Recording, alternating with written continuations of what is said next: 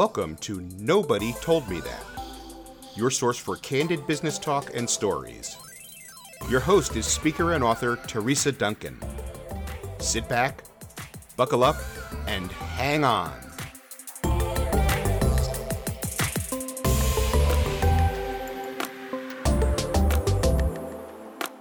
Are here with my good friend Dana Johnson of Novonee. Welcome, everybody, to the Nobody Told Me That podcast. I am trying to bring you more people, more viewpoints, more, just more. So, Dana is one of the people that I wanted to reach out to. I've actually been wanting her on this podcast for a while. She is my Dentrix go to. There's probably two people in the country that I trust with like all the Dentrix knowledge, and she's definitely one of them. And I just no, you guys are going to get a lot out of this. Now, I know that I said Dentrix. You guys, if you have Open Dental or if you have Eaglesoft or whatever, it doesn't matter. The stuff that she's going to talk about is pretty much across all platforms. So it's not going to be a Dentrix specific. It's just that that's what I know her from. Um, I also know her for being the wife of Kevin Henry, who you all may recognize as my frequent and constant companion in crime. And uh, Dana is just uh, one of those people that you need to know in the industry. Welcome to the podcast, Dana. Thank you, Teresa. It's I'm super excited to be on. It's been I've been wanting to be on your podcast too. So thank you for the invite. Of course, yeah. And I, I'm sorry it took so long, but you know what? I'm finally getting my stuff together with this podcast. There's a lot of mechanics and there's a lot of work behind it. And I think I finally got a handle on it. So now I'm going to start rolling out the guests. And like I said, you were like way top of the list. So I'm glad you could make some time. There is a fun thing about Dana that I think some people know, but I think I want more people to know about that. Uh oh. She makes a really great smoked salmon. Oh so my God. I, I wanted to say that because you I've been lucky enough to receive the smoked salmon from you. I will just get a whiff of it before Noah completely inhales it. devours it and he's always like, Is she sending more anytime soon? like you know you should just you should offer to buy it from her. She'll send it you know because I, I feel bad that you're always like smoking salmon for so many people but you really you dig that right? Because where did you grow up? Well i grew up in seattle. Seafood is one of my favorite things and getting fresh salmon from the pacific northwest is the best. When i lived up there i got my own smoker and i started experimenting with recipes and this one is just really good. I love it. Now that i live in colorado whenever i'm in seattle i bring salmon home in a cooler. Do they let you fly with that? Oh yeah. You just wrap it up and then you you check it? I just bring it right on the plane with me. Oh, got it. Okay. okay. It was funny. We were at well, gosh, we've had so many dinners together, but I just remember one time we were looking at the different salmon on the menu and you were like within like like 30 seconds, that's the one you want. That's not good. And oh, that, and I was like, wow. Cause, cause you're like the salmon whisperer, like how people are with wine and they know like which valleys and years and all that. Like, you know, which rivers are good. it's pretty cool. I know, I know. Whenever Kevin and I go out to dinner and there's salmon on the menu, I always, the first question is, "Where's your salmon from?" so that that's really funny. So yeah, so people should know that there is just more to computers to Dana. There's uh there's fish too. So yes. Your company is called Novonee. And yes. do you want to share how you came up with that name? Oh gosh, you want me to share the, how I came up with the name? I it's such a good. I, I know it's such beautiful. a good story. Novonee actually came about from my experience, you know, being a Dentrix trainer, consultant, speaker, the way it came about was I just wanted to be able to reach more people. I was doing user meetings around the country and noticing that there were a lot of people like in Alaska and Montana and, and places all over the world that don't have access to the resources that we have here, you know, in some, you know, metropolitan cities. And so I wanted to be able to reach more people with webinars and user meetings. And so I started a Dentrix online community called Novonee. Novonee over the past couple of years has just grown into more of just a community. It embodies all of my in-office training, my speaker uh, information. And so Novonee has actually become my entire brand, which has been amazing. But how I came up with the name, it was really interesting because, you know, I hired a marketing company to help me with the website and the name and the logo and the colors and everything. And when we were doing our online meeting talking about the name, you know, they started asking me about tell us a little bit about what you like to do and things that you like and tell us about your family. So I have one daughter. She lives up in Seattle. She's 25. Well, she has special needs and I'm really proud of her and she's amazing. And her name's Lauren and will tell us when when's her birthday and her birthday is november 1st so if you look at how novonee is spelled n-o-v-o-n-e-e well, the first six letters of Novonee is November 1. So the name actually came about from a very personal story. It was my daughter's birthday. Yeah. And so we added an extra E just for the URL and phonetics and things like that. So it was, that's such a great story, you know, and how, how you come up with the name of your company is sometimes very, very personal. personal. Yeah. And your daughter was just thrilled when you told her about Oh, oh yeah.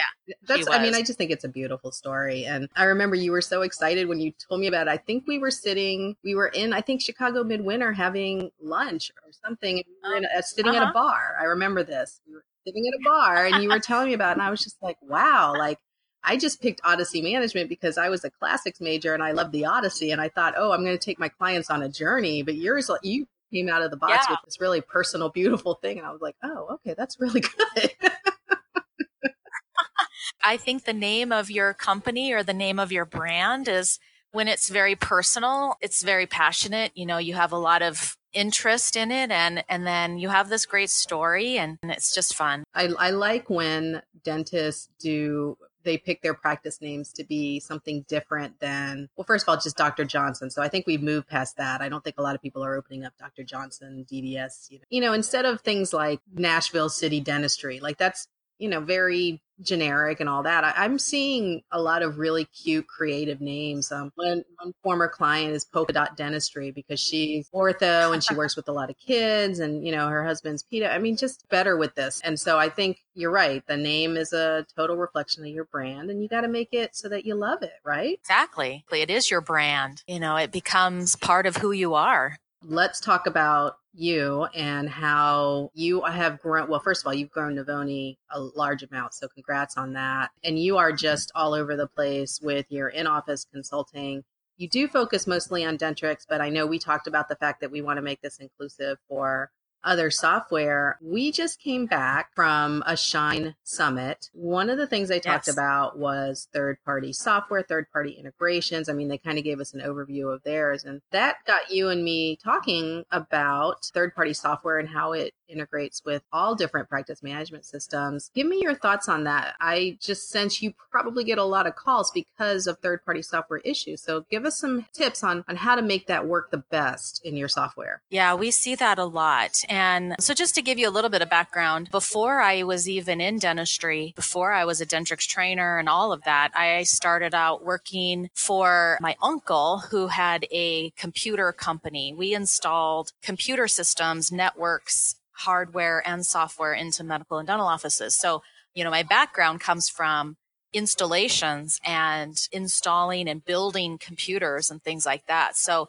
you know, I kind of saw this, this starting, you know, from the ground level up. And I really learned a lot about how things work together. And so when I then I did start working in a dental practice, I was really techie. I just loved troubleshooting things. I loved trying to figure out why something wasn't working or troubleshooting or thinking, why is this working and this isn't? You know, these are the same two computers. Why is this one working and this one isn't? So I was always really intrigued with stuff like that. You know, I was always crawling under desks and with my screwdriver trying to get things to work. So I love, I love that part of it. And that's kind of where my background came from. You know, so when you think about third party software nowadays, Dentrix wouldn't work or Eaglesoft wouldn't work or other practice management softwares wouldn't work if they didn't have integrations with other third party softwares like Adobe, Java, Microsoft, Windows, and Dragon Naturally Speaking. And so we've got all this third party software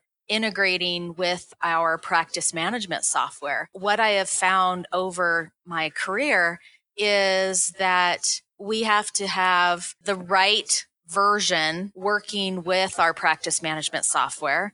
Otherwise, things can break down. What I would troubleshoot over the phone with the support techs, you know, what we would find is I would have one thing that would stop working and then they would they would remote in and we would talk it over and I would find that I had two versions of Adobe running at the same time. One version was overlapping the other one, which was crashing some part of my system. I've watched that over time and it's something that I don't know that we can really fix, but I think it's just that the offices need to be aware when your team members are responsible for the upgrades or for the clicking yes to upgrade this third party software. We have to know how is that going to work with my practice management software? I think that the offices need to take a big deep breath instead of clicking yes at everything, we need to say or reach out to our hardware or tech support people and say, should I be doing this update? And also just being really aware of what third party softwares you are using that integrates with your practice management software because everything works together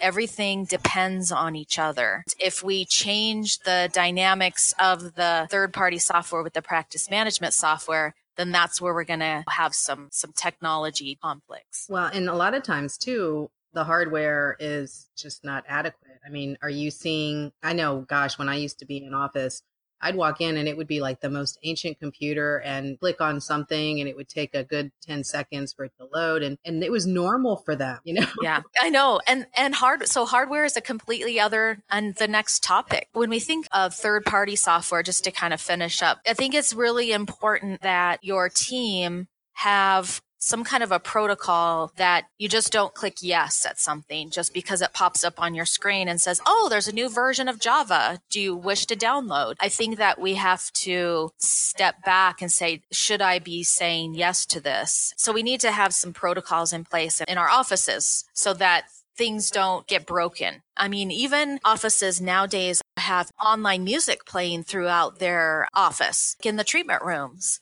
And I remember when I, in my own practice, we had, we used to use mm-hmm. iTunes. There was even an iTunes update that changed something in our system and on those workstations that did this iTunes update that affected our antivirus software somehow. oh my gosh and we had we had no idea because a lot of times these updates are set on a auto update schedule. It would update right in the middle of us doing x-rays or or doing treatment planning in the room. And all of a sudden it would be updating adobe or java or itunes right in the middle of us treating a patient and we're like, no. And so, you know, you're frantically trying to close down this auto update. That's another thing to make sure of in all of your rooms, like your treatment rooms, so that it doesn't affect your patient care is make sure that your auto updates are shut off and have a system for doing the updates on a regular basis, but maybe you have a IT company or maybe you have a, a techie in your office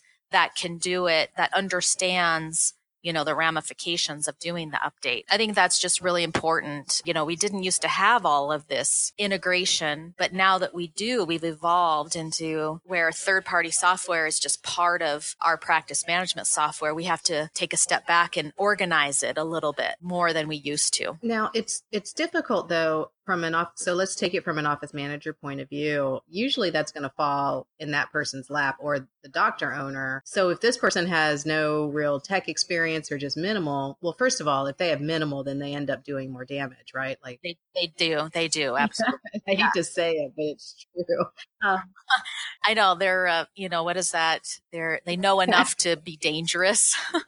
Yeah like good intentions but really bad execution. And what do you recommend in that situation? Do you recommend recommend contracting with an IT company for regular stuff, or do you have one on retainer? Or if you were in that situation, what what would be your go to if you didn't have all the background you did? I was kind of a unique situation because I had a technology background, so I came from that, so I was a little special. But I these these days I do recommend having an IT company on retainer. I would definitely. There are a lot of hardware and tech companies, Tech Central, or look in your local area, like here in Colorado, we have company called Cornerstone up in Seattle. There's a company called CRC. You know, so look in your local area and see who can we contract to take care of our hardware and our software because it is a big job. You know, you have to make sure that your backup is successful every day. You have to make sure that there were no errors on your backup. A lot of these natural disasters that are happening in our country. I was booked in an office recently, right before the Carr Fire in Redding, California. Oh, wow. I know. And the office manager called me in a frantic, you know, Friday morning and I was supposed to fly out on Sunday. And she calls me and she goes, the doctor just went to the office and grabbed the server and having a good backup is, is critical when you have your livelihood is in the computer, mm-hmm. you know, and a lot of people are moving to the cloud, but even with cloud software, we still have to protect our patient data. It's a big job these days having the updates monitored by somebody that has that experience and that knowledge and also understanding the hardware requirements, which is kind of our next topic. Sure. You know, you can find probably going to cost, you know, between five and eight hundred dollars a month to have a hardware company on retainer mm-hmm. but the peace of mind that it gives you and having somebody that you can go to when these software updates do pop up on your screen and say oh I'm just going to pause that and have my hardware company take care of that. It just gives you peace of mind. It also, a lot of these IT companies included in their retainer fee will also change out your computers like every three or four years. So that's a huge bonus if you can have that because we just know with the changes of hardware requirements that sometimes computer hardware just doesn't keep up with the changes in the software. Well, and and sometimes they, you know, these doctors will purchase a USB camera. The, the computer is just not able to, you know, handle it. So even the new technology that you're spending really good money on, mm-hmm. if it's not, if it's connected to a dinosaur unit, that's something mm-hmm. else. I, w- yeah. I wanted to talk a little bit about the the c word, which you said, which was cloud, because I get lots of questions. I'm not even in your space, and I get questions on should I move to the cloud. So I'm sure you have a lot of questions too. Yeah. But I want to preface this part here because I want to ask about client mix and and how that's looking. Novonee, we talked about it earlier. Novonee is actually an online forum. It's a membership forum mm-hmm. that, and it's mostly Dentrix users, and they have access to you to get the expert advice and then they also share among themselves. Within your Novonee group and I know you have independent clients too what's the percentage do you think that have moved to the cloud? Not a lot actually. You know I mean it is growing quite a bit. It's growing at a rapid pace. You and I were just at the summit the Henry Schein summit. Dentrix Ascend is cloud based and it is growing at a rapid pace, which is great for offering offices a different platform and to give the user the most important thing is that the dental practice is using a product that fits their needs. It's not that the cloud software is better than the Dentrix core product, which is an in, in-house software it's not that one is better or one is worse. It's just we need to figure out what's going to be best for the office. You know, I love forums and stuff, you know, chat rooms get on and cloud is the future and cloud is the best. One's not better than the other. It's just what's going to be best for you. Cloud is not the best solution for every office. It's just, I think it's important that we ask the offices, tell me, you know, why do you think the cloud is better for you? What are you looking to do with it? Why why are you wanting to switch to the cloud software? So, You know, I think it's just important that we ask those questions rather than promoting something that may not be the best for every office. It comes up in conversation all of the time. When do you know a team is or an office is ready to move to that? Is it more locations? Is it just that they're they don't want to spend a lot of money on hardware? What's that big reason that they move? Well, usually multi-site practices, multi locations. If you have in house software, it's difficult if you're going to share patients and share accounts receivable, or you want to be able to see your multiple locations on one dashboard. That would be one big reason is if you do have multiple locations. But then you also have to look at what's my internet like here? When you move to the cloud, everything you do is dependent on internet speed, internet accessibility, all of that.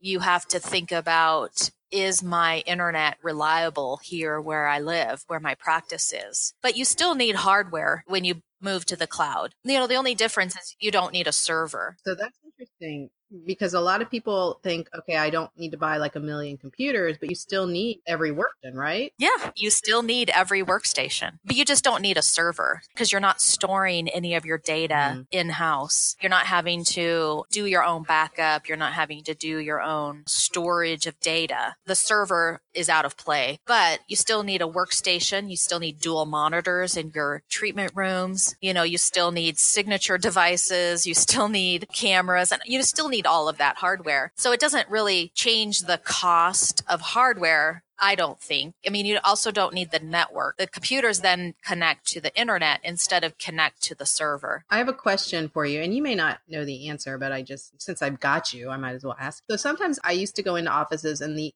the Dentrix update screen would pop up. I would say, yeah. has everybody updated? And you would find that maybe three computers out of 10 somebody clicked yes update and then the other computers just mm-hmm. leave this update screen on and like one girl was well that just pops up all the time. We just click no and go about our business. Aren't they all supposed to update at the same time? Like what what happens when you don't do that? When one workstation updates and the others don't? How does that work? Well in the dentrix core uh, world you can't have different computers on different versions. So they are technically, they're all still on the same version. It could be that somebody just clicked on that message and said, do not uh, show that to me again. So they paused the, the pop up, but that doesn't mean they did the update. It won't let you update one workstation and not the other. I just, I mean, they were telling me that it's been this way for months. I can guarantee you all the workstations are all on the same version. all right.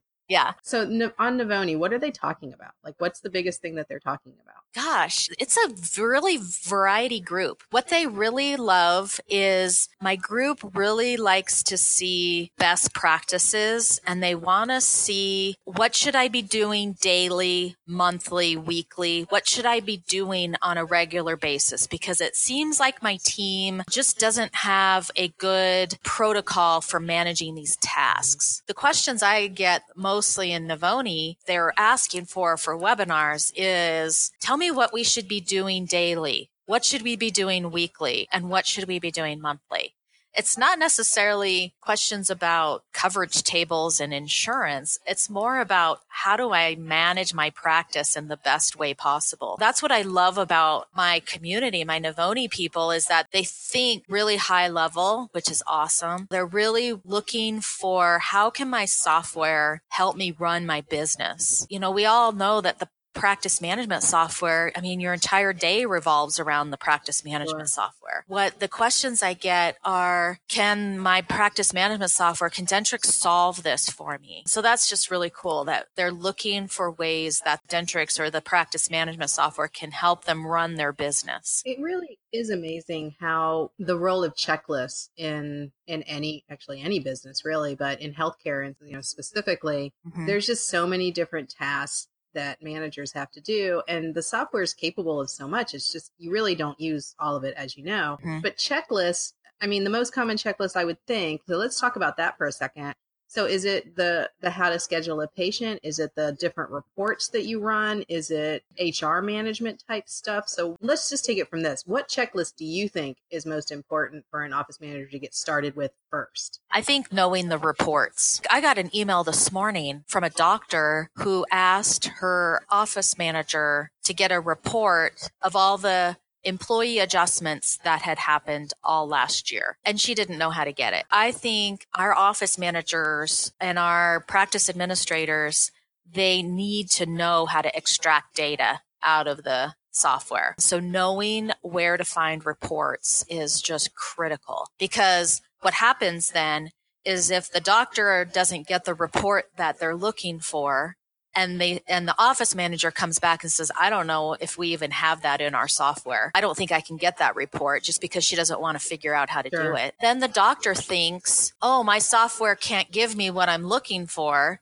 so i need to go search out a different practice management software that's like the vicious circle that happens all the time. Right. And then they get in a chat room and say, Oh, my practice management software can't give me an adjustment report. What software should I switch to? And I'm like, no, just find out how to run the right report. The software's help support pages are usually very helpful. I mean, this is not just for Dentrix, but EagleSoft had a great I know. support base yeah. and Open Dental. I mean, yes Open Dental cracks me up though because you if they don't have a report, somebody will write up a query for the report. Yeah. And you have people who don't know how to write a report, but they're fine with importing this query and setting it up. And I'm like, wow. Mm-hmm. Yeah. I mean, they're doing like some really low level coding, you know, with the copying and pasting and all of that. And it just cracks me up. So every, there isn't really a report out there that where they can't give you the basic guts of what's going on in your practice. I mean, if you want an adjustment report, that's pretty easy to get. Yeah, exactly. I know. So Just Google it. I have so much content out there and blog posts and videos, and there's no reason why you should tell your doctor, I don't know how to get that report. I mean, Mhm. because there are so many resources. Like you said, the help screens are phenomenal. That's my biggest challenge right now is helping the office managers and the administrators and the doctors understand how to extract data out of their software for helping them run a better practice. Because, you know, one of my famous lines I tell I say a lot is numbers tell a story. And if you can't get the numbers, you're running this practice blind. There's one section of the software that I think is so criminally underutilized. So tell me how you get people to use their continuing care more mm-hmm. efficiently. How much time should someone be using? and So this is the ReCare system. Yeah. How much time should be dedicated to that and how underutilized do you think that is? a lot. One of the numbers that we need to be monitoring in the practice is our patient retention. So I go into practices a lot and I'll pull up the patient retention number and it'll be like 65%. You know, I'll ask the team, what do you think your patient retention is? What percentage of your patients do you feel are coming back in for regular care? And they're like, oh, you know, 90%, 100%. And I'm like, you might want to sit down for this number. And, you know, it's just because they don't work the reports. And, you know, so going back to continuing care, I think what you have to do is marry your automated system. So if you're using a Solutionreach or a Demandforce or a lighthouse or some, some of those third party automated systems, you have to marry that system with your manual system in your, in your software because even though the you know email text messages are is kind of the the wave right now everybody's tied to their phone we have to realize that they can't reach 100% of your patient base. There's still a manual system that has to happen. My recommendation that whoever's managing the continuing care, the recare system, you need to get on the phone and make at least 15 to 20 calls a week. That's kind of my my rule. That's a really benchmark, actually. That's, I mean, because that should yield a pretty decent amount of hygiene appointments if you just do that consistently. And it just breaks it down into smaller pieces. Pick two days a week and make 10 calls each of those two days. That's, that's easy. 10 calls. So you're making, you know, maybe 40, 50 calls a month, which is doable. You know, the other thing too is, is I think a lot of people would be tempted to say, okay, I'm going to pick 10 to 15 and send them an email or send them a text. But I think what you're saying is so much more important. We need to reach out. I don't think patients get that very much anymore. No, they don't. And also we have to think about the reason you're calling these people is because they haven't received an email or a text mm-hmm. or they're ignoring the emails and texts. There's a reason you have to pick up the phone. So don't just write them another email. They've already gotten an email or a text. Yeah. There's a reason why you have to pick up the phone because it's your job. It's your responsibility to help get this patient back in for regular care. And so I think, you know, I, I recommend calling patients for probably two or three times. And then at some point you have to let the patient go. I mean, some, at some point you have to send them a letter that says, we've attempted to reach you. Your chart is collecting dust. We're going to inactivate your account. But, you know, if you need us, please reach out to us. Because at some point you have to stop resources because your staff overhead salary is the most expensive part of running a business. And can't, you can't continue to keep paying your team to call patients that are obviously either have gone somewhere else or they're not a priority is not their oral health. So I'm cracking up though because I I've worked with so many doctors and you have too where you know you say what is your definition of an inactive patient and the doctor's like what do you what's that I they're all I know. you know and, and the office exactly. is like, you know, behind them going two years or 18 months, you know, yeah. mouthing it silently. And there's yeah. always a difference in opinion. What, what do you think?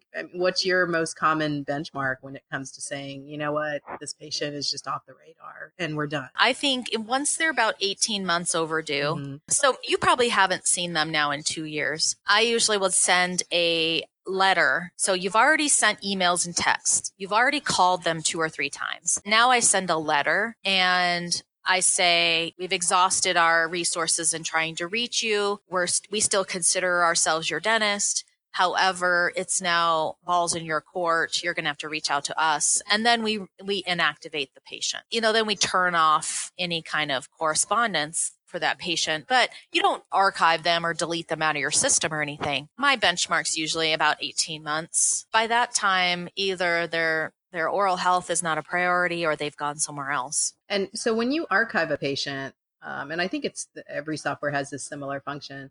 Do you archive a patient yeah. after a certain amount of time? Because I know you said don't archive them, but how long do you leave them inactive? Just forever? Yeah, I would leave them inactive until the patient lets you know I've moved or I'm going to a different office or they die, you know, then you would archive them. Um, there's no reason why you can't just keep them inactive. With the continuing care, so we talked a little bit about that. Do you find that most of your offices are pre appointing? Is that still uh, yes. That's still a thing. I hope it's still a thing. My goodness. Yes. Uh, yeah, definitely. And that's the goal, right? To get them to a point where they're at 90 something percent. What, where are you happy when you see that number? Where's that number that makes you happy? The number that makes me happy is in the high 80s for okay. sure. Okay. But an important piece of that, I'm a huge fan of block scheduling. If you pre appoint and you're a busy office, you have to make sure that you keep open time available for those new patients that are going to be calling. I love pre appointing, but I also want to make sure that you leave open time for scaling and root planing patients and new patients in your hygiene schedule. Block scheduling is probably one of the biggest pushback areas. There's a real fear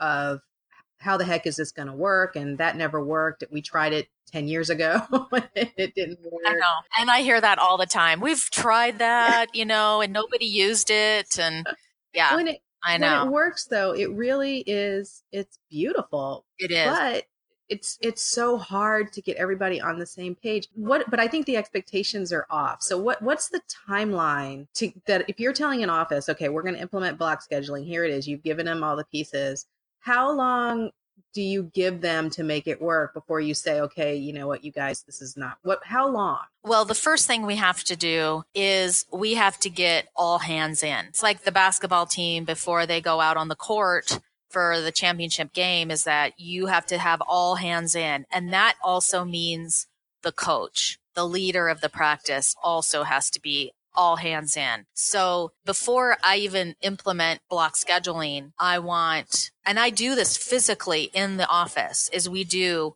all hands in on top of each other. So it is, we are all engaged in this. It's not via email, everybody's all hands in. I mean, I physically get everybody to Good. do it. It's important that the team hold the team accountable to that because what will happen is the hygienist is going to pre-schedule her recare patient right in the middle of a new patient block and she's going to say, well, that's the only time the patient could come in. And it's like, no, that's not the only time the patient could mm-hmm. come in. So you have to hold the team accountable for that. When I say the doctor has to be all hands in, the doctor a lot of times starts to get really freaked out because he sees the opening yeah. in their schedule, in their schedule next week.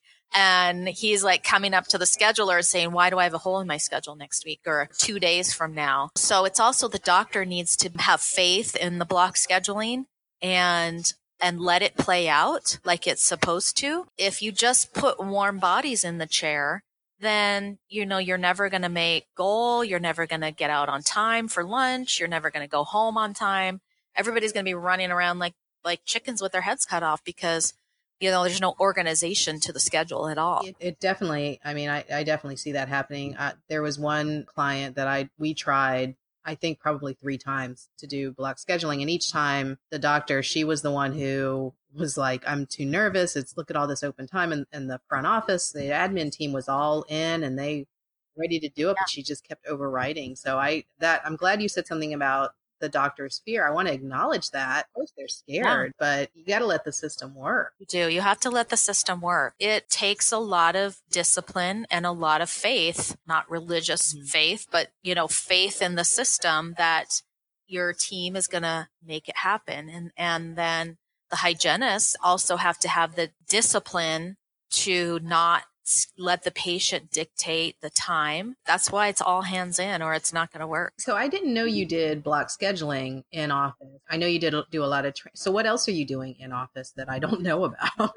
what usually happens so here's kind of how my in office training kind of rolls down. So what happens is, you know, our first day of training or usually if I do an assessment, if I hear from team members, I wish, you know, if, if you could change one thing in your day, what would it be? And if I start to hear, I wish we could stay on time. I wish we could make goal. I wish I could get out on time for lunch. I wish I didn't run late every day. If I start to hear those kinds of things, then I'm going to try and get them to do block schedule because block scheduling will solve all of that, those issues. Yeah. When you go in to an office, is it one day, two days? I mean, how much? The sweet spot, three days. First day is usually um, no patients, full day learning with the whole team. Then second day is in office with patients implementing. And then third day, morning implementation more, and then uh, review in the afternoon. That's that's kind of the sweet spot right there. And then follow up. Do you offer follow up after that? Yeah. Then we do usually an online team meeting three to four weeks later. And then they all, everybody gets a 90 day membership to Novonee. We do usually online follow ups after that. You've probably run into a lot of resistant, resistant to training. How do you handle res- that resistant person in the office? How do you handle them? Well, I think that because I've been in dentistry for over 25 years, I can relate to them just like I would be military person in the trenches with them. Okay. I've, I've been in their shoes. I think where people, I can turn them around is that I've, I've done what you're doing. I've been in your shoes. And so they can usually open up to me in a way that they wouldn't be able to open up to maybe uh, another consultant that maybe hasn't been doing what they've been doing for 25 years. You know? So I think that that really helps is just my hands-on experience in the practice, you know, for for that many years and and I just I just understand what they're going through. Is there any time that a doctor is, I mean, obviously the doctor is the one who's paying for your training, but is there any time that you've run into where the doctor is the obstacle? Not usually. The interesting thing is a lot sometimes the doctors aren't even there. Really? Wow. yeah. So I went in I went into an office. In fact, um, Lois Banta, she refers offices to me and I went into an office that Lois Banta was consulting with and um, I spent 3 days with the office and the doctor wasn't even at the office the whole entire time. It's interesting that the doctors actually have a lot of trust in the teams when they hire me. I just love that. I just, you know, I want the doctors to be there, of course, but when they have that much trust and, you know, faith in their team to do this without him being there, it really empowers them. It's amazing. I just, I think it's wonderful. Well, with Lois as their consultant, I mean, probably have gotten to a, a really uh, high level. So definitely, definitely. yeah. A lot of sense. Oh, the doctor does sometimes push back on some of my recommendations. Oh yeah? so what what exactly are they like objecting to? Spending more money? Is that oh, pro- no, that's usually no, the objection? Nope, that's usually not the objection. Um, the objection is usually that I want to make them work harder than they want to work. A lot oh. of it comes down to documentation. I mean, you did a webinar for Novonee. Remember last year you did a webinar for us on notes and documentation? Yeah, yeah. And so I take a lot of your advice and I force them to do more thorough documentation than they've ever wanted to do in the past. It just saves them though. I'll tell you how many times I've had, you know, emails saying, you know, after we took your course, we did this and then we got a notification of an audit. Thank God we had done that type of stuff and, and changed the notes. And, you know, I, I only do limited in office, you know, on insurance training, but the one thing I require is that the doctor and the, the rest of the clinical team have to be there for at least one hour or two hours because the documentation piece is so oh, key oh, yeah. to getting paid covering your butt it's i, I can't get you paid and you and i talk about this all the time that you know insurance companies are requesting more and more information. Yeah. I mean, we're just at this point now where we have to really take a good hard look at what's going mm-hmm. on in medicine and realizing that that level of documentation is that should be our norm as well. Yeah, in fact, so today's webinar for Novonee is part 3 of a series that I did on titled Protecting Your License. You have to document more thoroughly than you've ever had to do before. And are you doing webinars on Novonee? I know you were doing them um, monthly. Or is it still monthly on there? I usually do a couple a month and we record them. And so I'm usually doing at least one topic webinar on Dentrix. And then I usually have a guest speaker once a month. And then we do a couple what's called Ask the Experts, which is to open Q&A, you know, just call in, ask me whatever questions you want and I'll help you work through things. We're probably doing 3 to 4 webinars a month. That's phenomenal. Yeah. I mean, that's that's a lot of I mean, you're you're churning out little Dentrix gurus. Oh it's yeah. Great. I know, I love it. I know it's so fun. We call them super users. oh, that's right. Yeah, cuz you had little like little super user buttons yeah. at 8 Yeah, exactly. Uh, yeah. Yeah. So how was that meeting for you? We were both at the AADOM meeting, and I know I've talked to Kevin about this, um, just the wrap up and all, but I don't know if you and I have talked. How was the meeting for you overall? It was good. You know, their meeting is probably one of my favorite meetings throughout the whole year. It really gives you an opportunity to show off your services to a, a group of really high level team members, which is great. So the meeting was great. They really do a great job at getting the attendees out to the the vendors so we get a lot of traffic you were always your table was always busy because you you know a lot of your regular users were yeah. like really excited to see you and talk to you so yeah. that that was really cool every time i stopped by the the table you guys were just yeah so just kind of slip my purse in there and then go about my business yes. use our booth use our booth for your your holding your stuff, your jacket. That's right. Yep. Novonee is my storage space, my meeting space. You know, I'm like, oh, meet me at the Novonee booth, and it really helps because you're always like in a really good place in the ballroom. So yeah, yeah, um, it just works for me. So thank you for your your oh, storage. Yeah. I appreciate that. Absolutely. Our Teresa storage locker.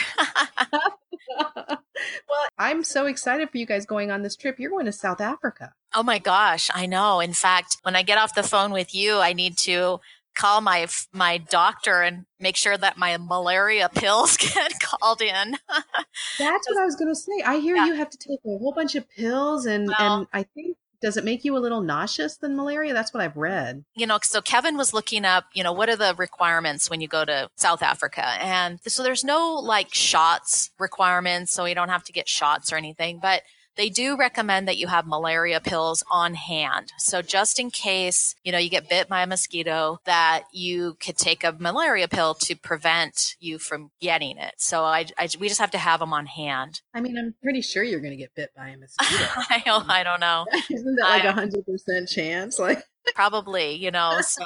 and so safaris or anything? Like, what do you have planned? As soon as we land in Johannesburg, we immediately are going to Kruger National Park and we're going to do a three day uh, three night safari uh, inside Kruger National Park. So that'll be mm. fantastic. But then we're speaking at the South African Dental Association on Saturday, October 13th. So Kevin's doing the assistant track and I'm doing part of the practice management track. And then on our way to Cape Town, we're going to be doing some doctor study clubs along the way. Oh, wow. You guys are busy. Yeah, I know. Isn't that? It's just going to be so fun. I'm so excited. Well, I hear it's very beautiful there. So I'm, I'm excited to see your Facebook pics and and all of that. Yes. I don't know if you have internet in the middle of the safari, but I'm hoping that we do. Kevin and I are going to do a Novonee webinar while we're there. Oh, fun. fun. Yeah. Yeah. So I'm counting on it uh, that we have internet. Yep. Well, as long as you're not talking in the camera and then all of a sudden you're running and the camera's right? Exactly. I'm running from a cheetah or something. oh no.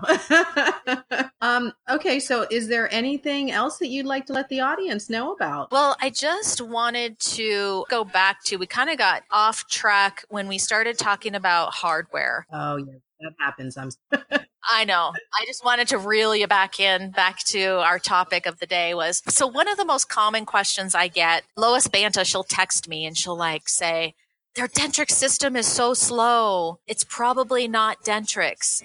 it's probably the network or the that computer or the server or something. It's probably a hardware issue more so than the a Dentrix issue. You know, so everybody wants to blame the practice management software, but a lot of times we have to diagnose exactly what it is. And you know, a lot of offices they'll they'll put in a network, and when I say network, what I'm talking about is the actual cable that plugs into the computer and goes to the network box. So you might have 15 workstations that are all plugged into the same network box. These network cables, they run all through the office in through the ceilings or through the floor or whatever. An office thinks that, oh, I can install a network and then I never have to touch it again for 20 years. Well, it doesn't work that way. A lot of times the office needs to look at the hardware and see does the hardware meet the requirements of this software?